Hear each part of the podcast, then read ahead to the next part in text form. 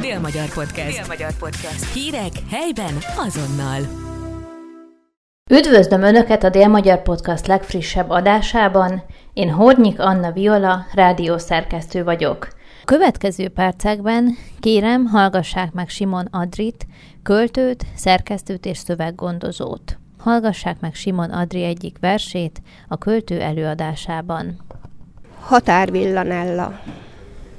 Ha meggondolom, nem értek semmihez. De pont elférek a csomagtérben. A határon észrevétlen átvihetsz. Ha megszeretlek, az nem egy testi hetsz. Érj hozzám, és ellazulok mélyen. Ezen kívül nem értek semmihez. Bor vagyok, amit az Isten felvizez. Egy habkönnyű drog tulajdonképpen. A határon észrevétlen átvihetsz. Ha hozzácsapódom, nem tudom, mi lesz. Pont elférek a csomagtérben, de jelzem, én nem értek semmihez. Sötét van, az éjben semmi nesz. Hallgatlak, bár a nyelved nem értem. A határon észrevétlen átvihetsz. Néhány fát az alkony megszínez, pont elférek a csomagtérben, a határon észrevétlen átvihetsz. De időben szólok, nem értek semmihez. Simon Adri versét hallották. Most pedig kérem, hallgassák meg a költővel készült interjút. Hogyan fordult az irodalom felé az érdeklődése? Igazából már mindig is az irodalom felé volt fordulva az érdeklődésem, hogy így fejezzem ki magam. Hát ez egy ilyen nagyon gyerekkori történet. Az anyukám rengeteg verses kötettel örvendeztetett meg engem gyerekkoromban, és igazából innen származik a, a verseknek a szeretete. Úgy tudom, hogy ön az SCLBTK-n is tanult. Itt volt-e neki olyan kimagasztó oktatója, akire szívesen emlékszik vissza? Sok tanárom van, akire szívesen emlékszem vissza, akiket így kiemelnék. Szilasi László, Kovács, Sán, Kovács András, bocsánat, Kovács Sándor nevű tanárom is volt, és őt is nagyon szerettem, úgyhogy két Kovács is volt. Kovács Andrásnál írtam a szakdolgozatomat annó, de én Fried Istvánt is nagyon szerettem. Most nem tudom, hogy ő még tanít a Szegeden. Szerint Szerintem igen, mert ő addig fog tanítani, amíg, amíg csak tud. És őt nem szerették általában az évfolyamtársaim, mert szigorú volt, de nekem az egyik kedvenc tanárom volt. Tehát ő tényleg, amit leadott órán, az nagyjából úgy a mai napig megvan. Legalábbis szeretném ezt hinni. Miből írta a szakdolgozatát? Karinti Gábor költészetéből írtam a szakdolgozatomat. Őt nem szó sokan szokták ismerni, a Karinti Frigyes legidősebb fia, akit Fájdalomherceg néven is szoktak emlegetni, már akik emlegetik és ő egy ilyen furcsa fiú volt, beteg is volt, tehát ilyen tartósan beteg, és ő egy szanatóriumban élt évtizedekig, tehát nagyjából egy, egy ilyen ideg szanatóriumban élte el az életét, és ott írt verseket, ilyen egészen szubtilis és kiváló formaérzékről tanúskodó verseket írt. Karinti Gábor, és, és nekem nagyon megtetszett, rokonszenves volt, főleg azért, mert éreztem egy lelki rokonságot kettőnk közt, és így esett rá a választásom. Ön több újságnak is volt a szerkesztője, vagy jelent meg írása is több folyóiratban, ilyenek például a Látó, a Székelyföld, a Spanyolnátha vagy a Bárka. Milyen volt ennyi úgymond médiumnak egyszerre dolgozni? Hát én most is egyszerre sok médiumnak dolgozok, illetve minél többnek annál jobb. Igazából én úgy gondolom, hogy jobb minél több helyen jelen lenni, felbukkanni, majd eltűnni, aztán búvó patakként újra megjelenni valahol. Tehát igazából mindig is ez volt a munkastratégiám, hogy több helyen is publikáljak egyszerre.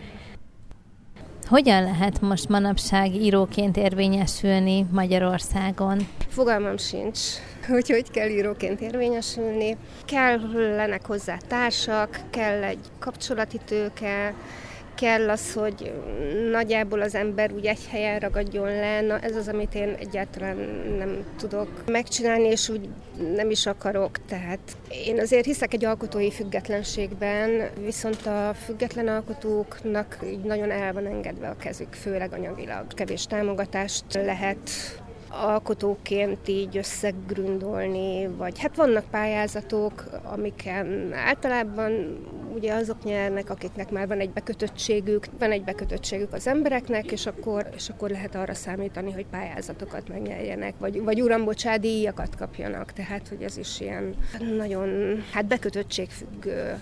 Azok, akik szeretnék a függetlenségüket megőrizni, azoknak azért nehezebb dolguk van. De még ezzel együtt is én úgy gondolom, hogy hosszabb távon azért így jobban megéri. Miért éri meg független íróként tevékenykedve? Mi az idea emögött? mert nem adom el a lelkem.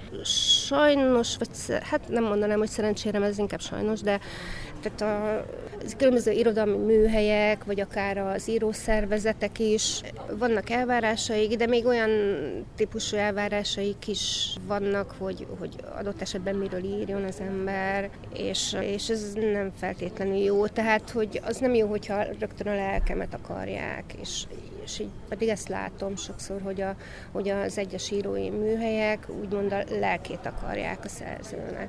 És ezért gondolom én, hogy, hogy, hogy inkább jobb függetlennek maradni, mert hát ilyen nagyon zavaros időket élünk, és nem lehet tudni, hogy, a, hogy például a jövőben mi az, ami előnynek számít, hogy valamilyen írói műhelyben részt vettem, vagy éppen hátránynak, mert, mert ilyen is van, hogyha valahol más szerepeltem, vagy valahol publikáltam, akkor a, egy másik helyen már nem tudok utána, mert ez nem ugyanaz a slep. És ezt én eléggé károsnak tartom, és a magam módszereivel harcolok is ellen, de, de hát nekem nagyon korlátozottak a, az eszközeim. Ezzel kapcsolatban ugyanakkor ezt már így elfogadtam, tehát belenyugodtam, hogy én valószínűleg nem leszek Kossuth költő.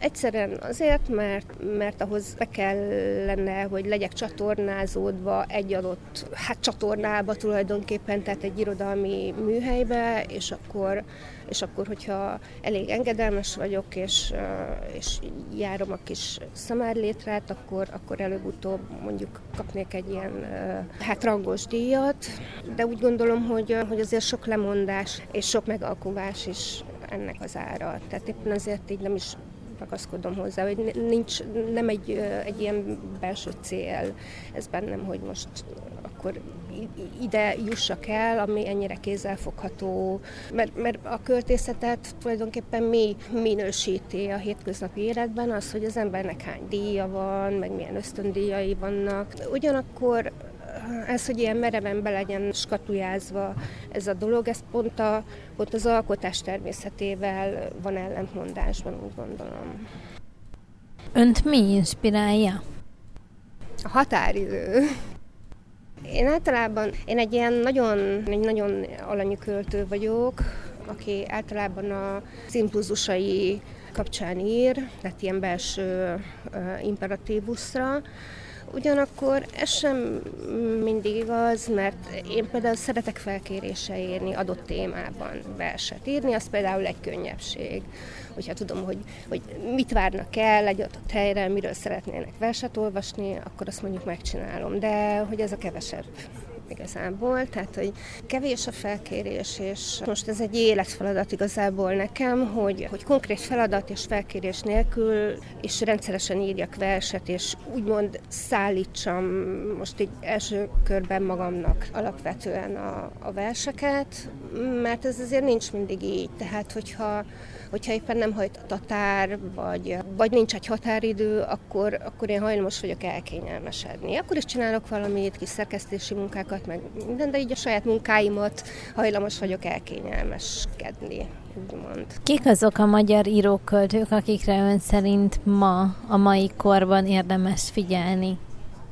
Hűha, Hát a mai kor az egy olyan kor, hogy a 10 millió íróköltő országa vagyunk, és mivel nagyon a publikálás, hát régen úgy volt, hogy, hogy az ember leadott egy-két verset a szerkesztőségnek, vagy főleg kötettervet, és akkor abból majd valamikor egy-két-három vagy négy éven belül lett egy kötet. Tehát nagyon lassú volt a, egyrészt az átfutás idejük az irodalmi műveknek, másrészt meg sokkal kevesebben is írtak. Most viszont, amikor már a publikálásnak gyakorlatilag semmiféle korlátai nincsenek, mert internet van, mindenki publikálhat, ott is vannak fórumok, költészeti fórumok a neten is, milliónyi Facebook csoport, ahol ahol jobb-rosszabb műveket publikálnak, vagy hát így posztolnak az emberek. Úgyhogy annyira széles a kínálat, hogy nagyon nehéz így megmondani, hogy kik azok, akiket én ma fontosnak tartok. Talán egy-két nevet így irányjelzőként így megemlítenék, hogy nekem speciál, én mondjuk nagyon szeretem a Tóth Krisztina verseit. Én is hasonló, hát metódussal alkotok, úgy gondolom, mint ő, de nyilván ezt nem tudhatom.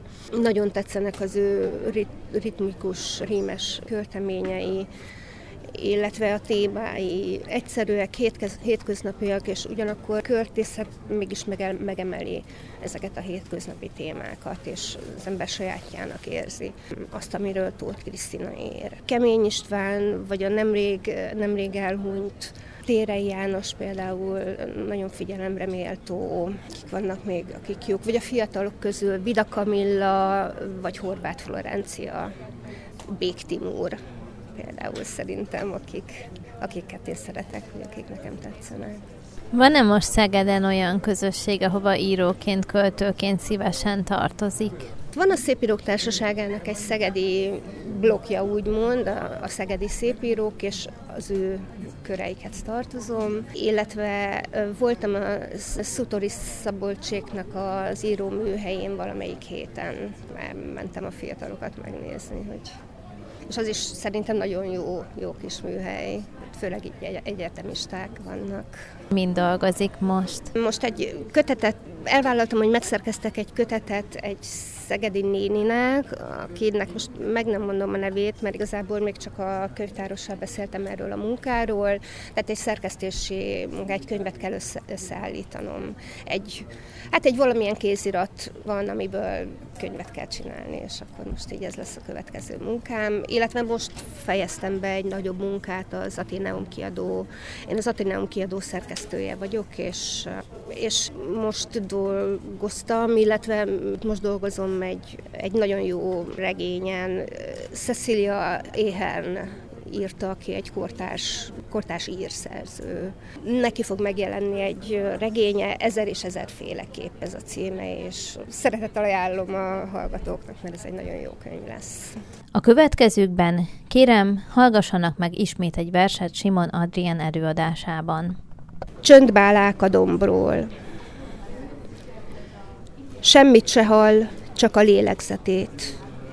A hídvasak peremére vízdől, földdarabok a lábujjai közt, elrugaszkodik a sziklaszírtől, két lélegzetvétel határán a megrepett támfalakra gondol.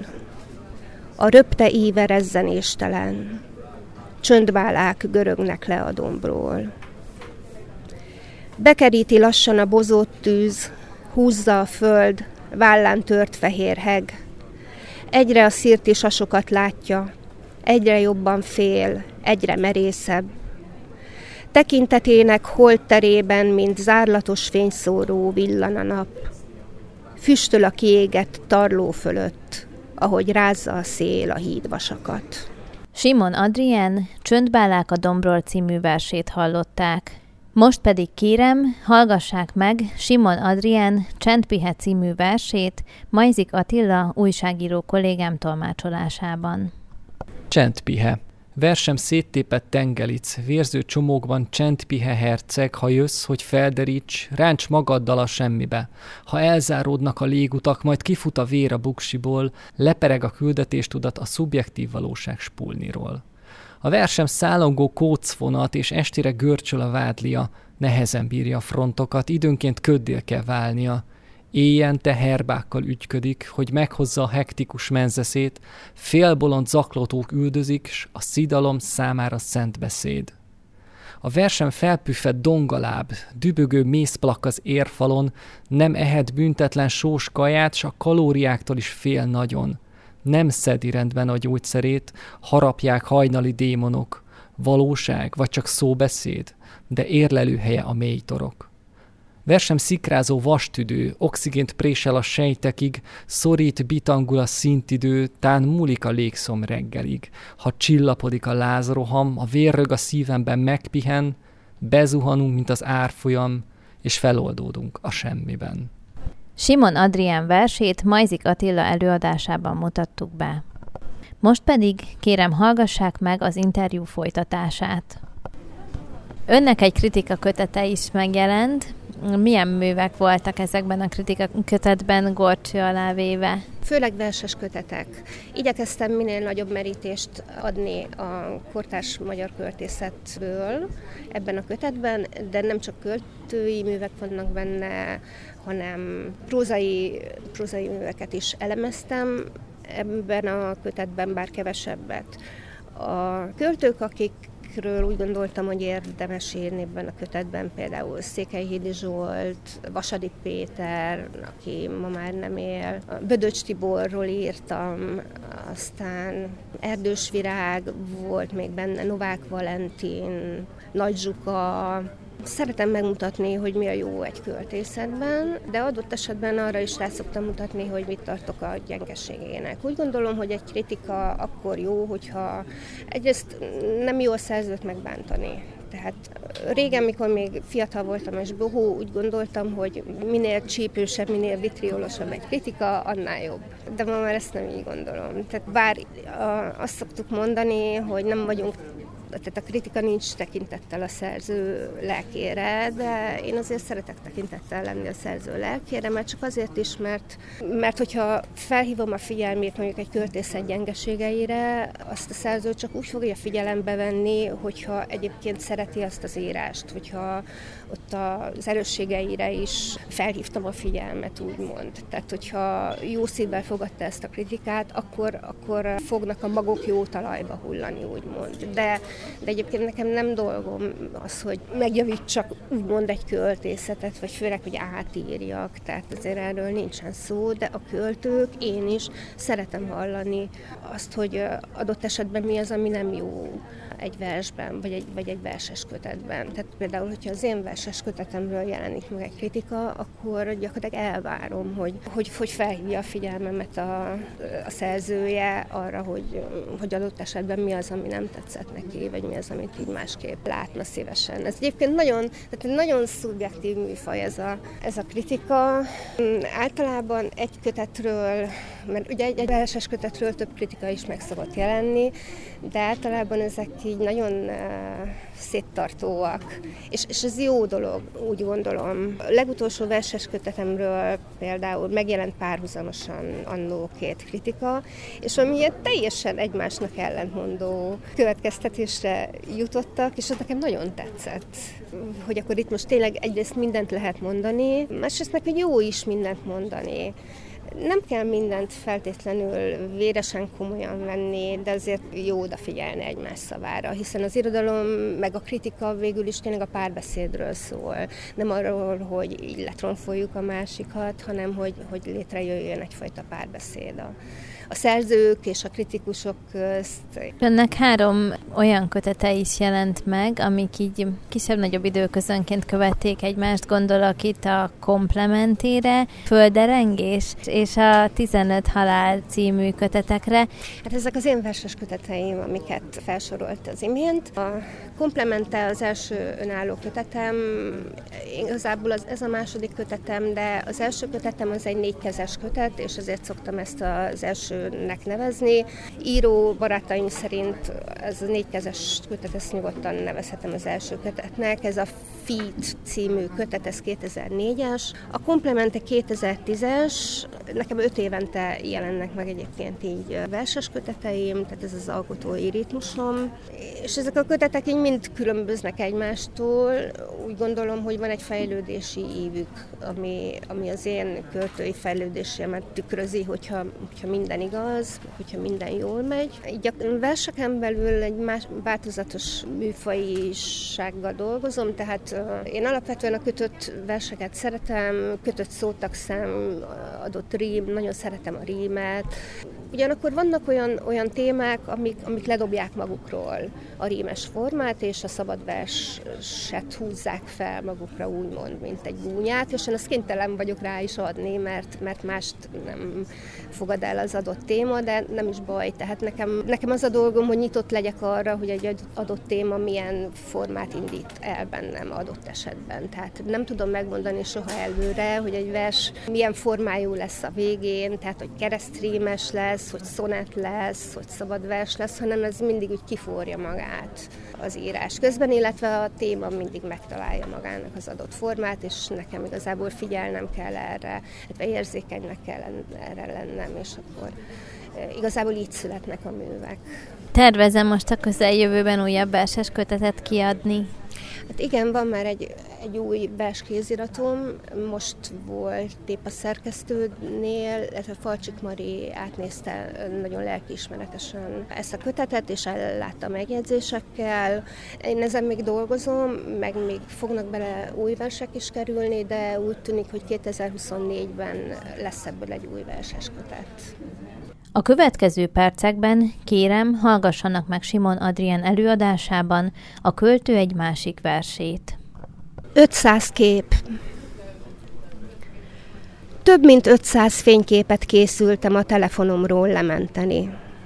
Ha sok év múltán rájuk találok, biztos majd örülni fogok neki. Mert hogy a telefonnal lőtt képek többsége a telefonnal elvész.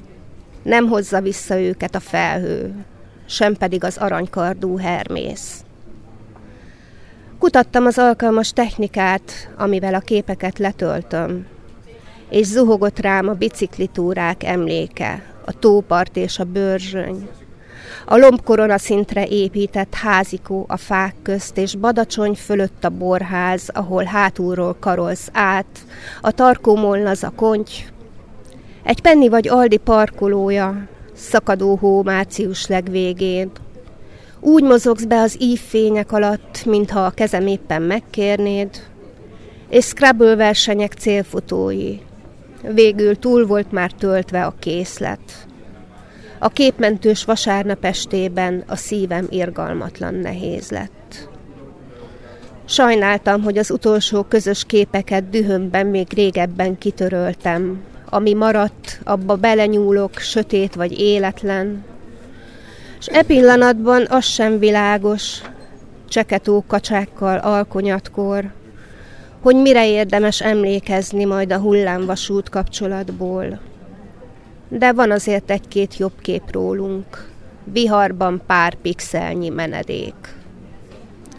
Nem lehetett úgy folytatni mindezt, hogy túl sok és egyszerre nem elég. Kérem, hallgassák meg Simon Adrien John Bauer című versét Majzik Attila tolmácsolásában.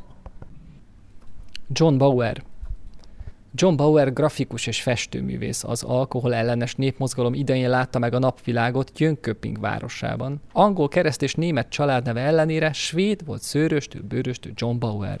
Akkor született, amikor a nyugatosok, Kosztolányi, Balázs Béla és Babics a Svéd Királyi Akadémián tanult rajzolni, akvarelt és freskót pingelt később, valamint házasságra lépett Eszter Elkviszt festőnővel.